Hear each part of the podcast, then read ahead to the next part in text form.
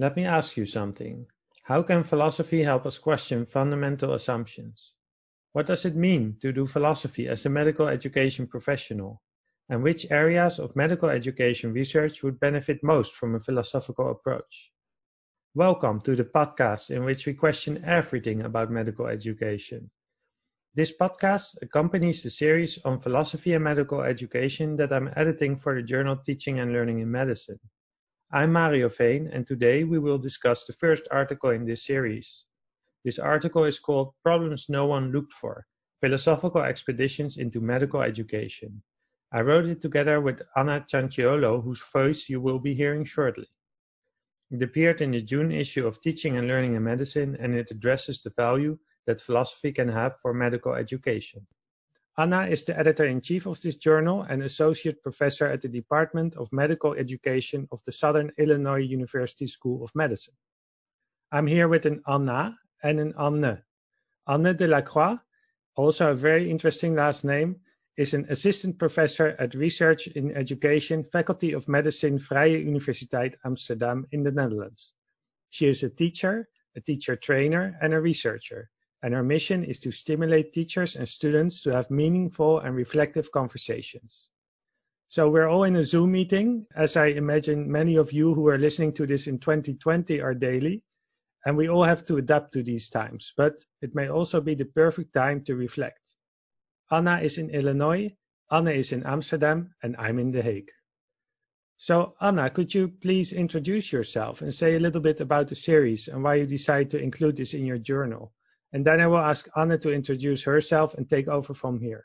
Because although Hannah Arendt said that thinking is about a dialogue between me and myself, I thought for the first episode it might be better to ask someone else to moderate. But let's start with Anna. All right. Well, I'm thrilled to be here and chatting with you. Um, I I come to the field of medical education from the outside, you could say. Uh, my training is in human factors, and um, my field wasn't medicine. It it was military leadership and professional development. So I I come at the whole field of medical education from a completely different angle, and it's raised a lot of interesting questions for me about why things are done the way they are and um, what kinds of approaches might might be more useful.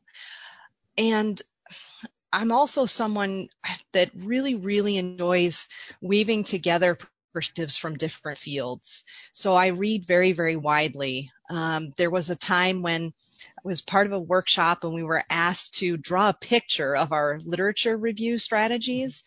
And a lot of people had flow charts where they were that kind of mapped what a systematic review flow chart might look like. But I had drawn an octopus and the arms were reaching out to all these different fields.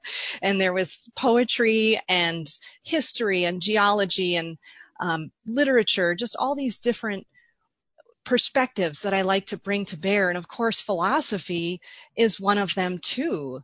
Uh, so the series, I think, uh, what really struck me when when you approached me, Mario, about the possibility of doing this series was an opportunity to do some weaving, to bring other fields to bear to the the problems that we're trying to solve in in medical education. And I see the, the readers, I envision that the readers of teaching and learning in medicine are, are mostly practitioners with a scholarly bent who have practically inspired problems that they want to think deeply about, that they want to solve. And philosophy really strikes me as a way of thinking that can help them do that. And so it's super exciting to me to bring that opportunity to the readers to do this together with philosophers and with each other. Wow, great. Thank you. And I really love working on this article with you, and I'm really looking forward to the series. Anna, I now officially uh, transfer the host privileges to you as we uh, oh. do in the Zoom meetings uh, sometimes. But yes. could you say something about yourself first? Yes. So my name is Anne Delacroix, like you said. Um, I always identify first and foremost as a teacher and I find myself a very practical people person, so I always like interacting with groups of people. Um, and I found myself teaching at a secondary school. I studied linguistics and Dutch language, and I slowly veered off to different arenas, and I uh, found myself in medical education. Um, and I never really quite reflected or knew why my viewpoints were valuable, and, and I wasn't aware of their difference from the norm but I did notice that there was a new sound coming from me that people weren't used to around me in medical education. And now, finally, after a lot of work also with you, Mario, um, I can find more words for that and, and reflect on that. And I think it is because I am from the humanities uh, with a linguistics background, and I've developed uh, a vision on education and teaching myself. So if you combine those and add them to the clinical background of most doctors that we work with, I think there's a real powerful mix, and there's, yeah, to me, it's just a source of inspiration, merging those worlds. Great. So my research now is mainly about uh, reflection and how to hold meaningful interactions, meaningful and inclusive interactions where you actually benefit from diversity in groups uh, for personal development and learning. Wow, that promises a lot for this podcast. Uh, oh dear. so it feels uh, slightly odd. I've been given the power to host now because Mario, uh, like he said, like Hannah Arendt said, a silent dialogue between me and myself. Well, for you, it is now a dialogue between you, yourselves, and me. I'm a tag along. So yeah, well, I have some questions. So this paper, Problems No One Looked For, is the first one in a series. Uh, well, Anna, for you as an editor to invest in a series about a topic like philosophy is, is quite an investment. Uh, what made you want to start this series? I think that a, a, primary motivator were the the persistent problems that I see that medical educators wrestle with. And it seems to me that having a different way of framing these problems is potentially the best way to deal with what seems to be intractable.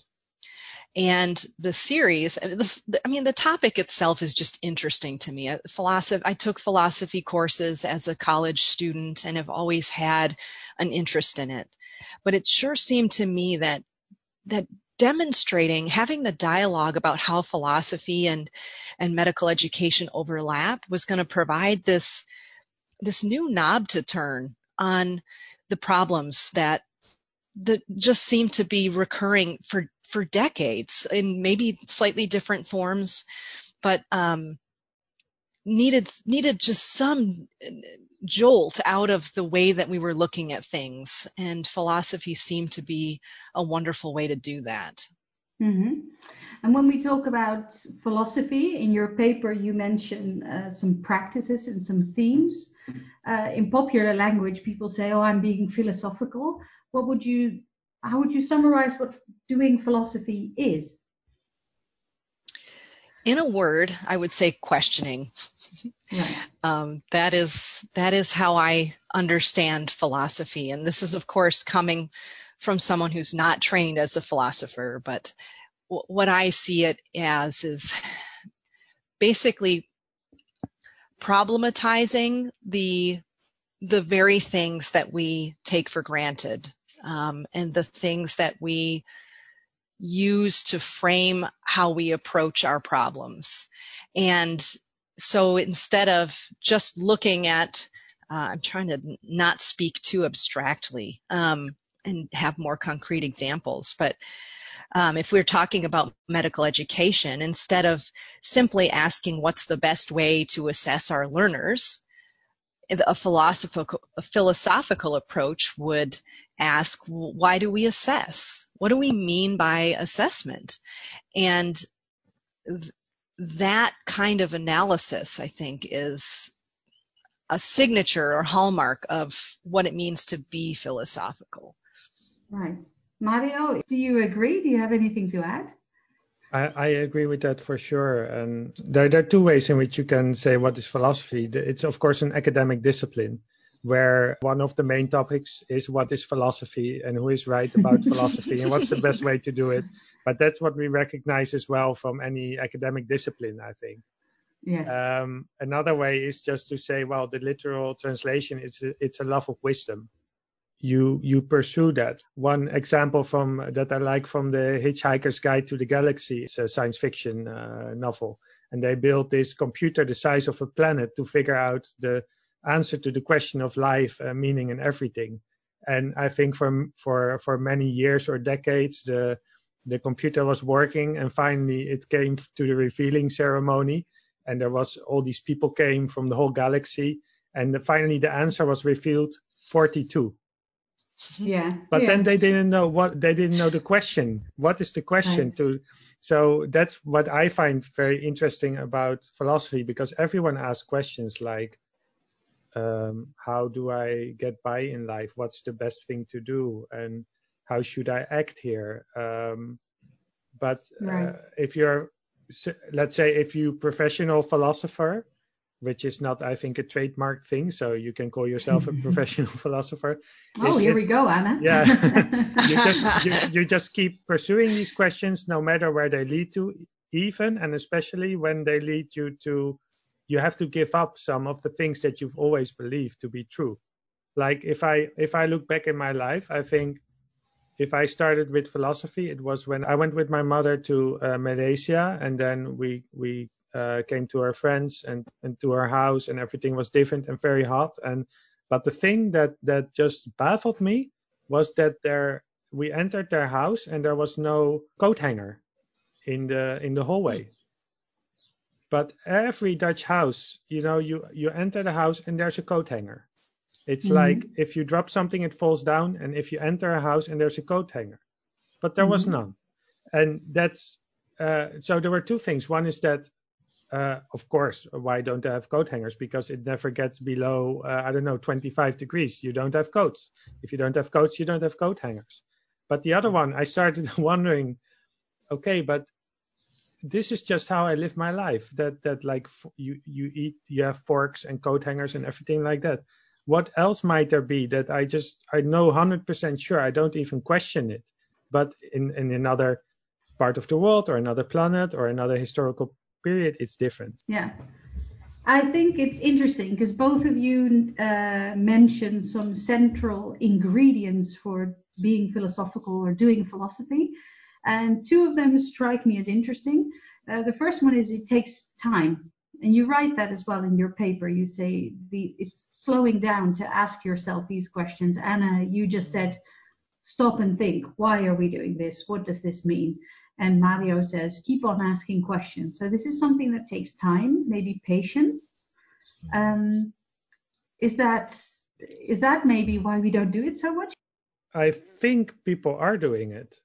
We are Mhm. getting a lot of responses for people that they're saying, "Yeah, I've been thinking about this too." And but I think the difference is that it's not yet done in a very systematic way. In, in there, of course, there are um, uh, if it's about philosophy, a lot of times it's about ethics or it's about philosophy of science.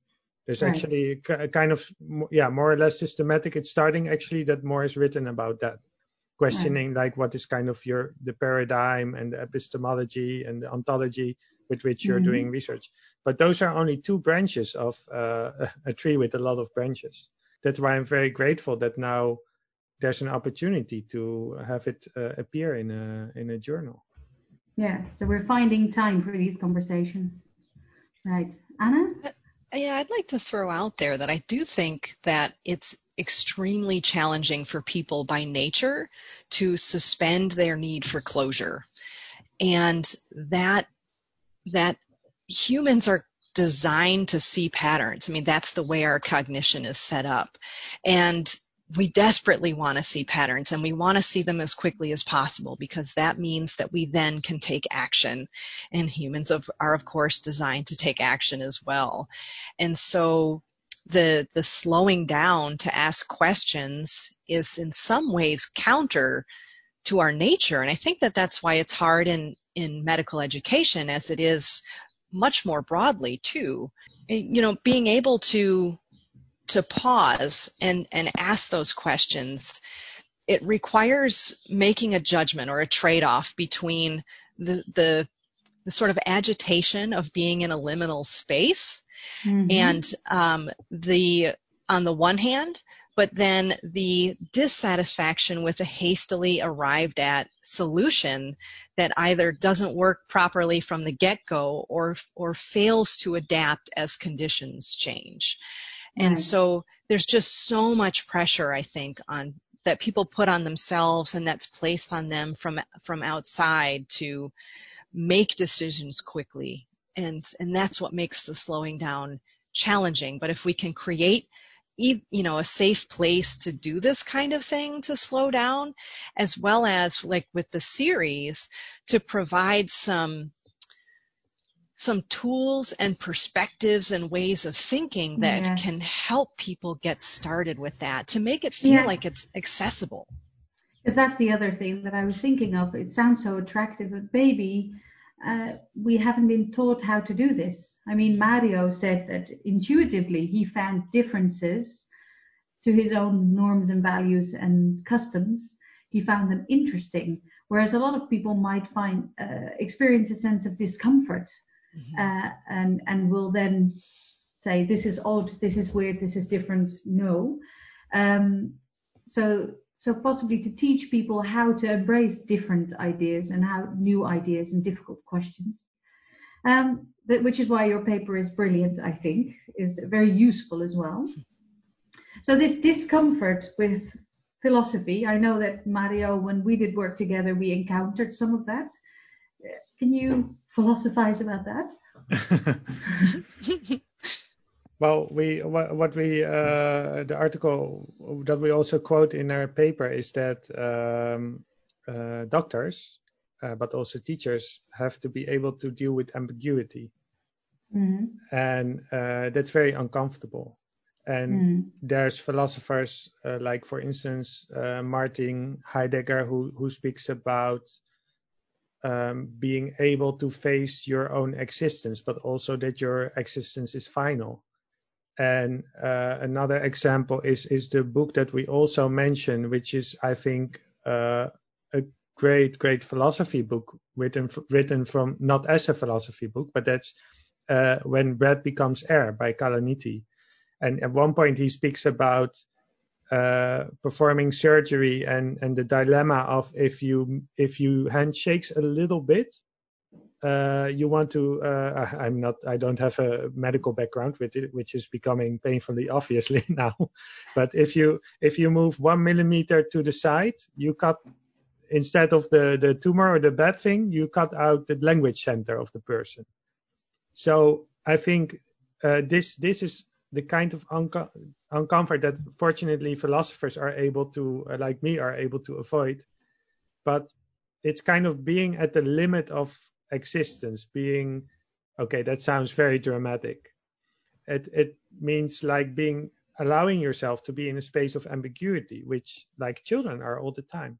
And yeah. I, I taught philosophy to to children sometime and was uh, I loved it so much. And what I always told them is that it's like you have the childlike curiosity on the one hand uh, but uh, children's questions to adults are often very uncomfortable Mm-hmm. Where do we come from? Uh, why uh, is this? You know, you know the uh, ch- questions that children uh, ask, but then the adults have the kind of, uh, yeah, I would say the kind of discipline or integrity to pursue something like that and make it into a book. So if you can combine those two, that's that's very good. But it's like it can be very uncomfortable, especially uh, if you ask questions that um, people say, why are you asking these questions? Because we have this uh, uh, answer already. Like, I know you and I, Anna, we we we heard, we had these reactions sometimes when we wrote articles like uh, uh about reflection or about empathy. Like, uh, yeah, but uh, there's evidence for this already. So that that mm-hmm. makes it also that's like Socrates is the figure, of course, that everybody knows. Socrates is walking up to people that somebody's going to the courthouse. Why are you going to the courthouse? House? Yeah, I'm going to uh, sue my father. Why? Yeah, well, because he did this to me, and because that's just. And that should be the end of the conversation. But then Socrates asks from, oh, wow, I'm so happy to meet you because uh, I, I've wondered about this justice thing for all my life, and I've never met someone who actually knows what it is. So please mm-hmm. explain. I'm all ears. And then, of course, uh, the person finds out that what their concept of justice is, yeah, uh, not not holding up uh, to, in this case, Socrates' questioning. Mm-hmm. But of course, you're. we know we all know what happened to Socrates. He was uh, put to death for uh, polluting the minds of the youth it's about asking the question that may be uncomfortable or that no one wants to think about. I, have been thinking recently about how developmental theories like Piaget's theories, um, they they talk about learning as something that occurs in the service of resolving ambiguity and reducing uncertainty. So it, it's prompted by some form of disequilibrium and then learning and change happens and then there's a, a steady state until the next um, phase of disequilibrium happens or experience. And it sure seems to me that in in modern times especially where we're questioning a lot of our foundations, um, questioning the the history and practices of colonialism and sexism and the roles of women and racism and where lots of things are being kind of kicked up. We're, what we're seeing is that acquiring acquiring new understanding is actually creates disequilibrium. Um, once we we sort of learn to to question things that we we took for granted, now it's actually the opposite or the flip side of what developmental theories tell us the purpose of learning is.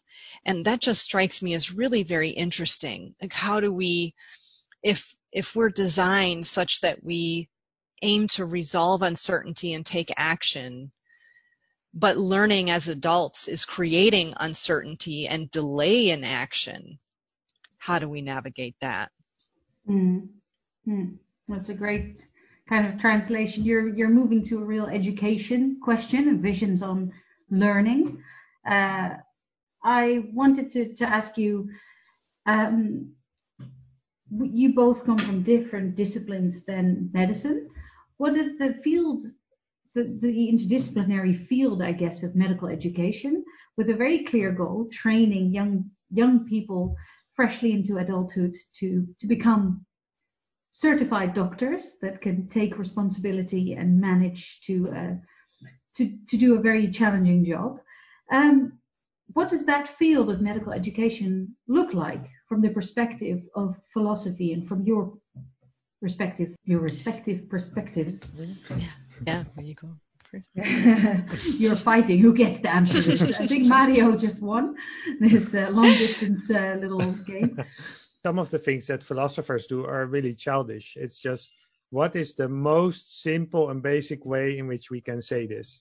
So mm-hmm. uh, we could ask this about medical education. Why uh, do we have, uh, let's say, healthcare education, right?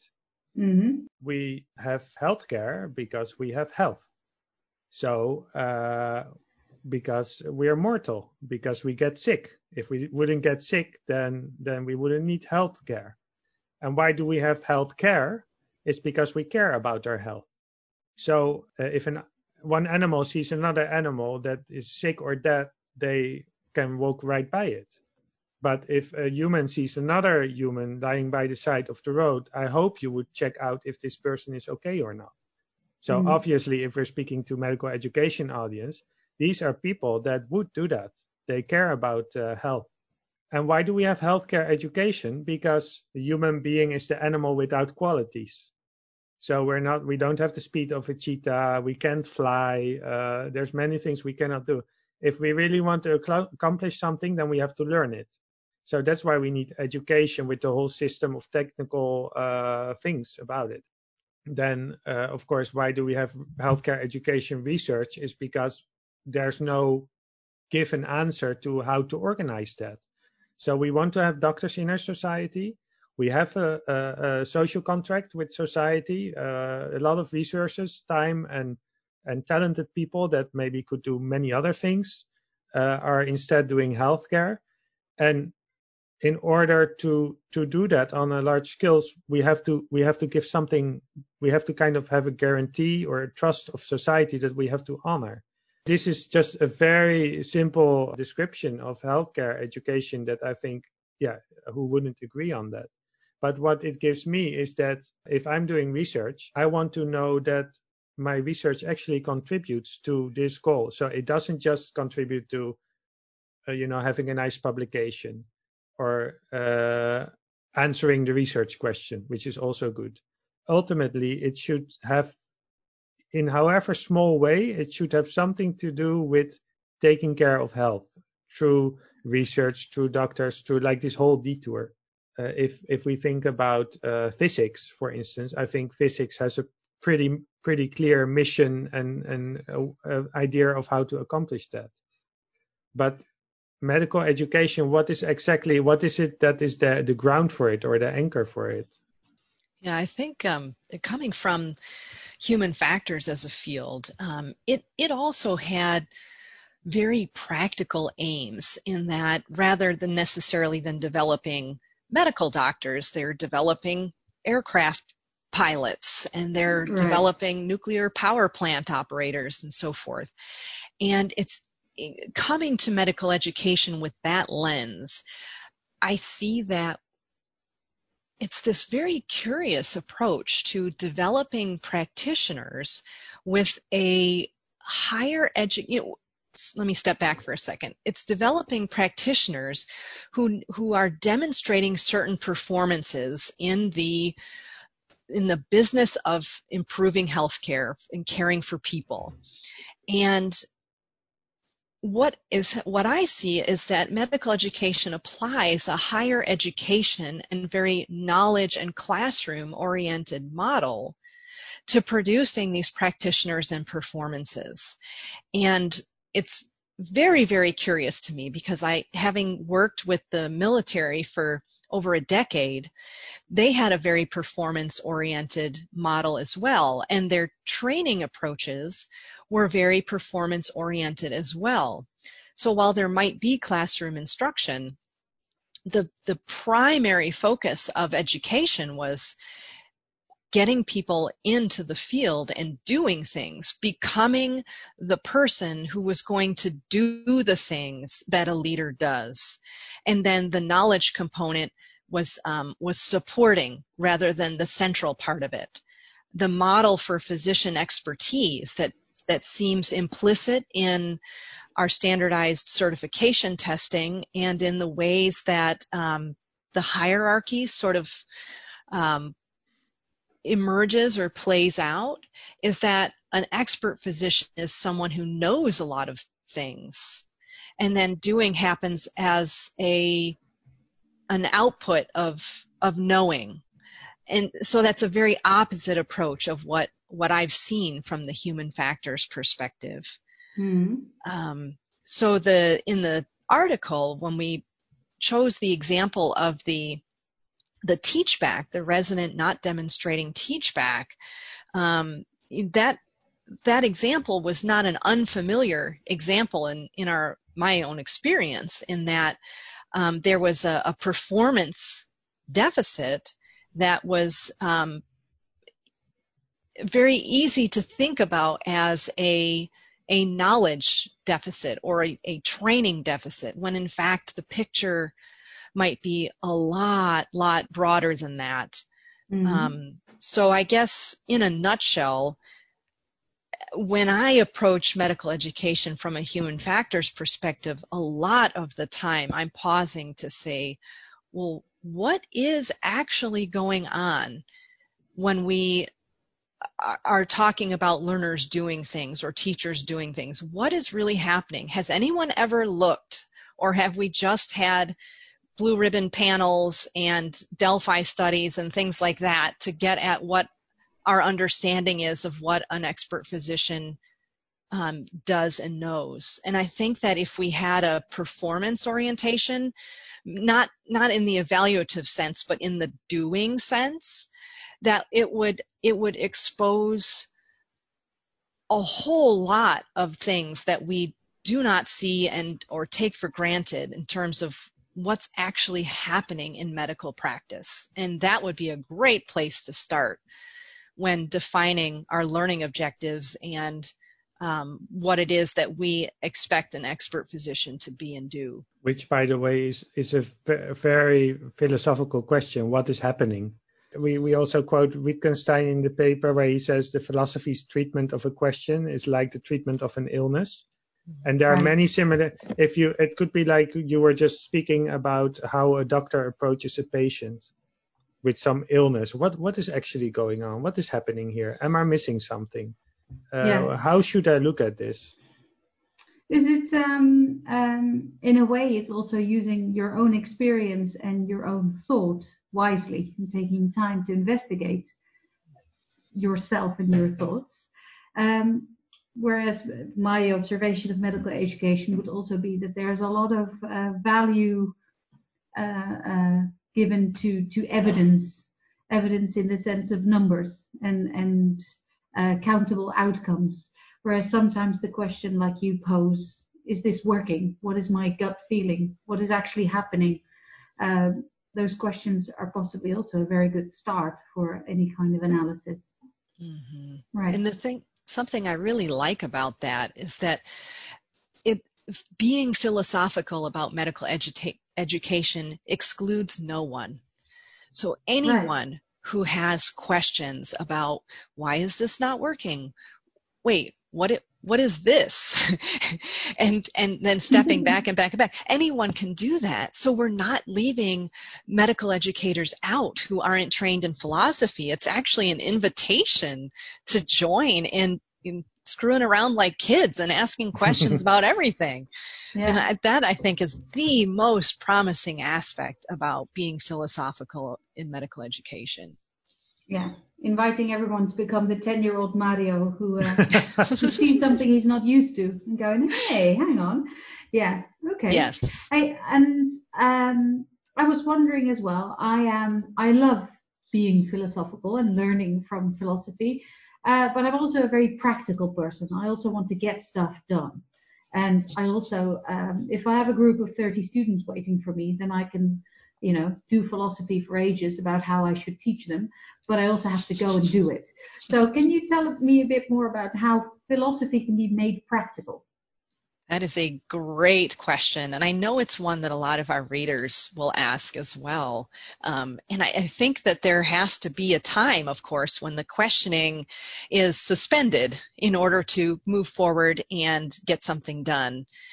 And, and maybe Mario can speak to this more concretely, I, but I, my sense is that it's a matter, you have to kind of make a judgment call that there isn't like a right answer in terms of when to, to stop the questioning, except that, um, the, I guess the, the potential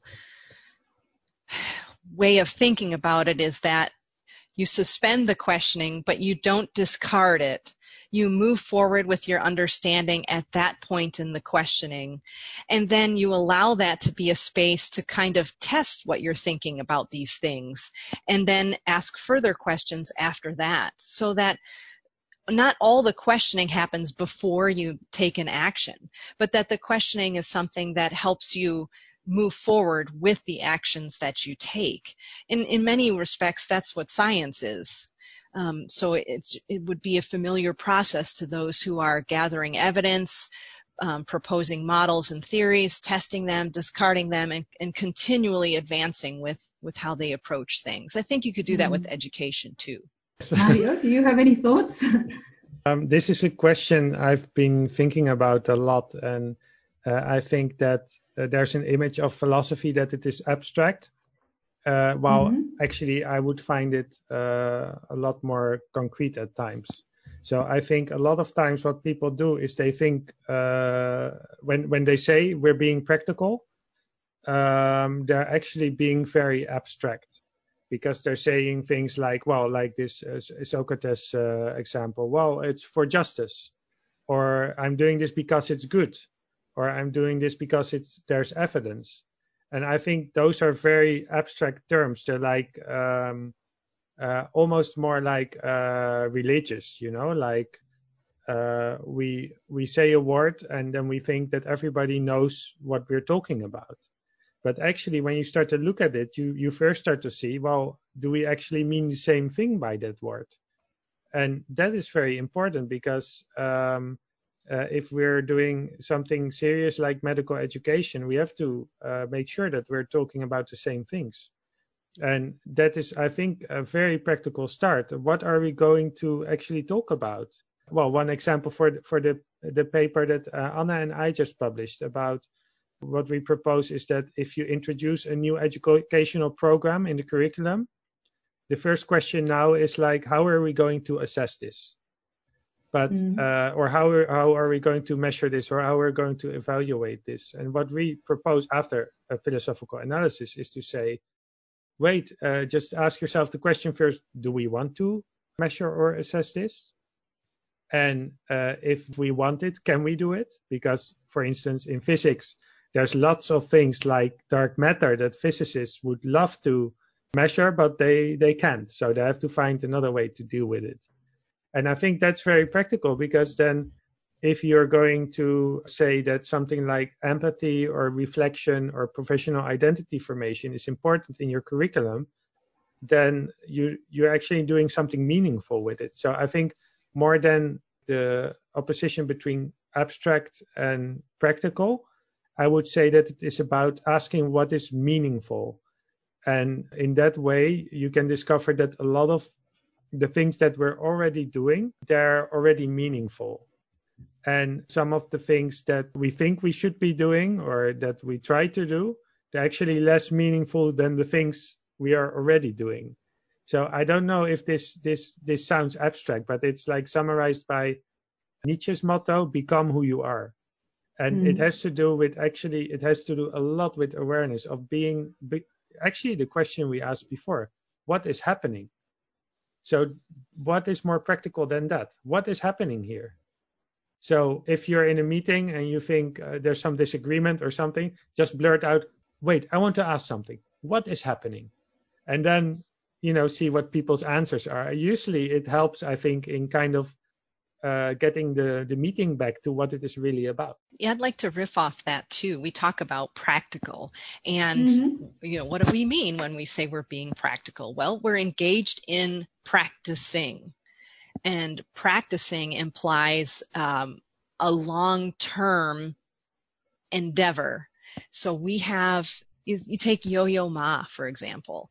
He practices his pieces and practices pieces. He does a concert and the concert is not the end of practicing. The concert is an occasion to take stock of the practicing, to raise questions, and then inform the practice that follows afterward.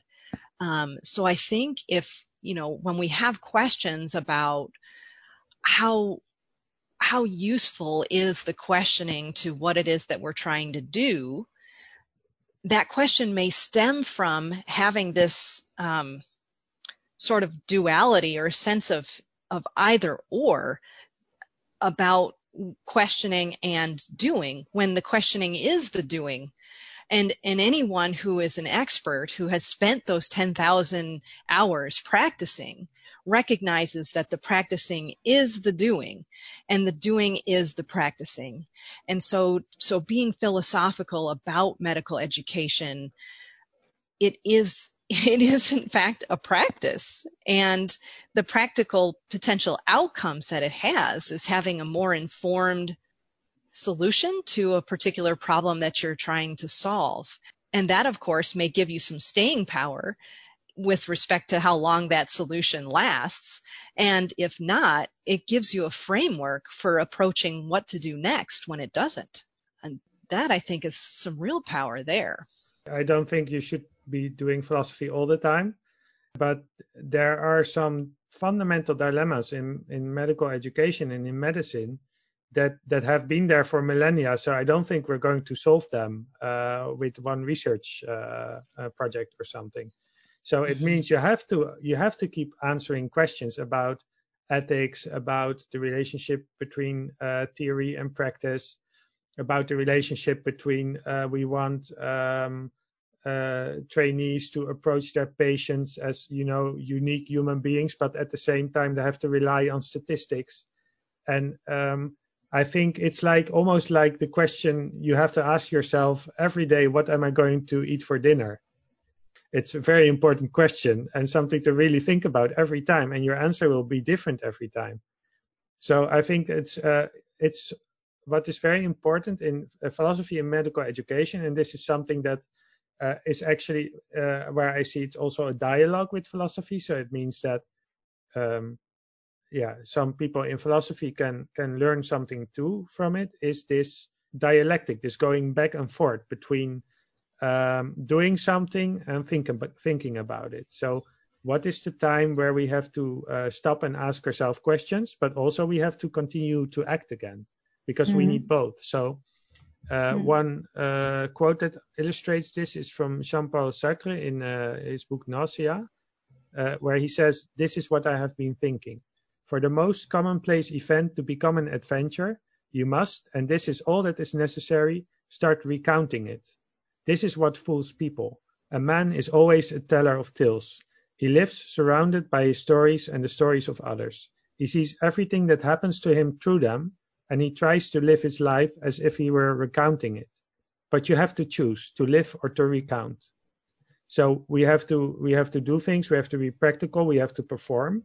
But at mm-hmm. the same time, we have to ask what is the story we're telling ourselves about it, because we are always um, uh, telling ourselves a story about it. And uh, as I once saw on a bumper sticker in uh, in the United States. If you haven't changed your mind lately, how do you know you still have one? So right. it's like like uh, kind of like theoretical practicing theoretical hygiene. So you build up um, an immunity uh, against getting stuck into your favorite theory or your favorite right. practice or something like that. So listening to you two talk with lots of examples um, from bumper stickers to to uh, quotes from famous philosophers to experiences in uh, the medical education field, um, I I think you can definitely feel a series about this. And I want to move back to your article because that was the kickoff of the series of philosophy in medical education. What I admire about your first paper is that you have um, kept the richness and the complexity of all these questions you've just addressed. And at the same time, it's quite a succinct paper with a few practices, a few themes, central themes, five of them. Um, was that, uh, yeah, how, how was it to write such a simple paper about such a complex thing? we took our time. yes. Oh, you did. You did. Yeah.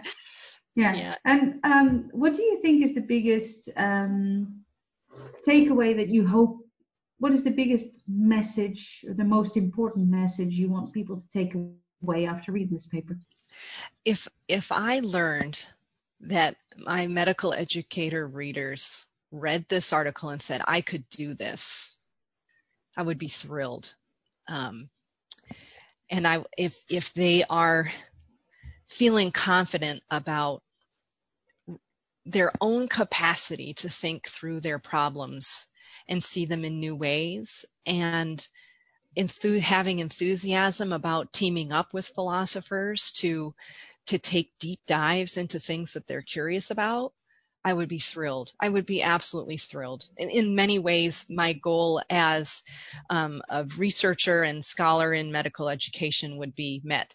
Do you agree, Mario? Yeah, I agree. So we take um, subjects, and not, maybe not all of them, but uh, some of them will be very important and very familiar to, to the people who uh, read it. A new perspective on something, uh, it's the hardest thing to do. Like mm. if you start to ask yourself, uh, what is care? Uh, or even what is a table? And it's the hardest thing to to answer something. And I think if then somebody comes up with you, and you you've you thought about uh, tables all your life, and somebody comes up with, well, if you look at tables like this and that, and it can completely change uh, your worldview, but not because you accept their answer, but because it shows you, wow, there's another way to look at it, and I might get another way to look at it. So this is for me is philosophy is not about coming up with a philosophy or a theory or a view on right, life. Right. That's kind yeah. of in in philosophy we've we've kind of moved past that. So that's the, the worst thing you can do as a philosopher is to accuse another uh, philosopher of metaphysics, which means like, yeah, you just built a very fancy system and it works and it's great and everything is consistent, but it's a system. So um, how do you avoid getting stuck in these uh, systems? And uh, for me, it's about opening something up. So that's a very long answer to your question. I can say a very short uh, answer is that I hope I hope it opens something up for uh, people who read it about what's important to them. Right.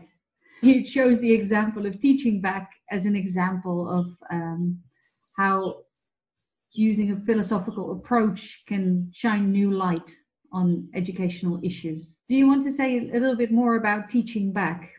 Well, you know, we came up with the example together. We were chatting about the chapter. We were at the AMEE conference and we we're brainstorming about what what example would create a nice thread that we could use to illustrate the different um, ways of orienting to an educational problem and um, how use it to illustrate the the philosophical moves and practices and teachback was just a rich example for doing that because there's so much going on when we we talk about the word teachback. So it includes it includes the teaching relationship that's happening. It includes the doctor patient relationship.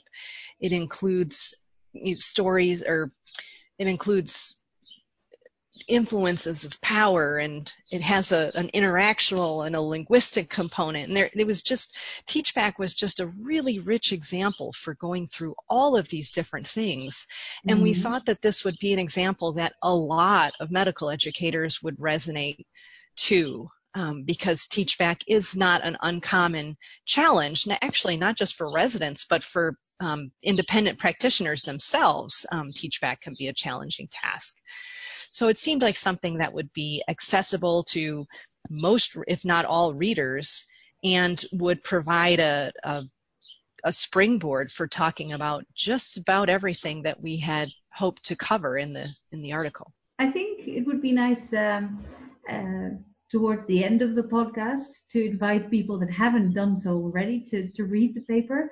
Why should they? Can you uh, picture paper in a very modern kind of swanky way. How would you pitch your paper to someone who hasn't read it? No, don't read it. It's a waste of time. I'm using reverse psychology here. reverse psychology, I like it. Yeah. Creative approach. Well, I would say we want to start a conversation with you. And we want to start a conversation about things that you really care about. Maybe they even keep you up at night. And we don't have any answers, but we want we invite you to participate in this conversation. I would definitely second that. If if you want an invitation to have some really interesting conversations about the things that you really want to move forward on, then read the article because we want to have this dialogue and we plan to continue it throughout the series. Sounds like a fun adventure that you're starting here with this series. What is there for us to look forward to? We've invited some uh, wonderful authors uh, who are uh, in the process of writing, and we're also looking for more. Uh, sometimes uh, it's a philosopher and a medical a medical education person. By the way, I keep noticing sometimes I say magical education. So magical it is, education. It, uh, one one issue will be about the relationship between teaching and learning. Uh, because mm-hmm. it seems the most obvious thing that teaching causes learning, but uh, Gert Biesta and Marije van Braak don't seem to think so. So that's one uh, area that uh, we'll get into. Then there's another one is which is an example of uh, how you can uh, the things that you just see as a tool, you use it, and but if you turn around and ask how is this actually working, well, language is one example of that because right. in medical education maybe it's one of the most important tools that we have or the most important tool but how does it work and what is a different way of looking at it that we're used to and right. uh, yeah there's some other themes like one is of course uh, mortality which we talked about a little bit already mm-hmm. but i see a, a, very close relationship between mortality uh, or rather the the tendency humans have to avoid thinking about or facing their mortality and mm-hmm. technical thinking and technology so right. uh, it's i don't know how yet but that's a, I, I find that a very interesting area because we're yeah we're speaking about technology a lot in uh, medical education and but i don't see many times the link with being mortal i think the the final one if i if I have them all, is that uh, actually the way we, we think and approach things, and we think this is the automatic way of approaching things, of natural ways, you can trace them back to philosophers.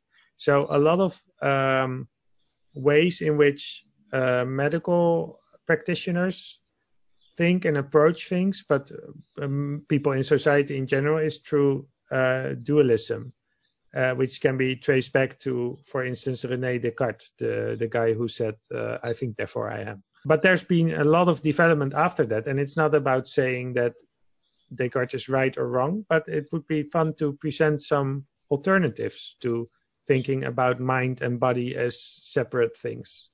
Okay, so oh, yeah. now, now I'm taking back the host privileges because if you know in a Zoom meeting, you can give them to somebody, but you can take them back as well. Aww. So, uh, Anna, I want to ask you. Um, yes.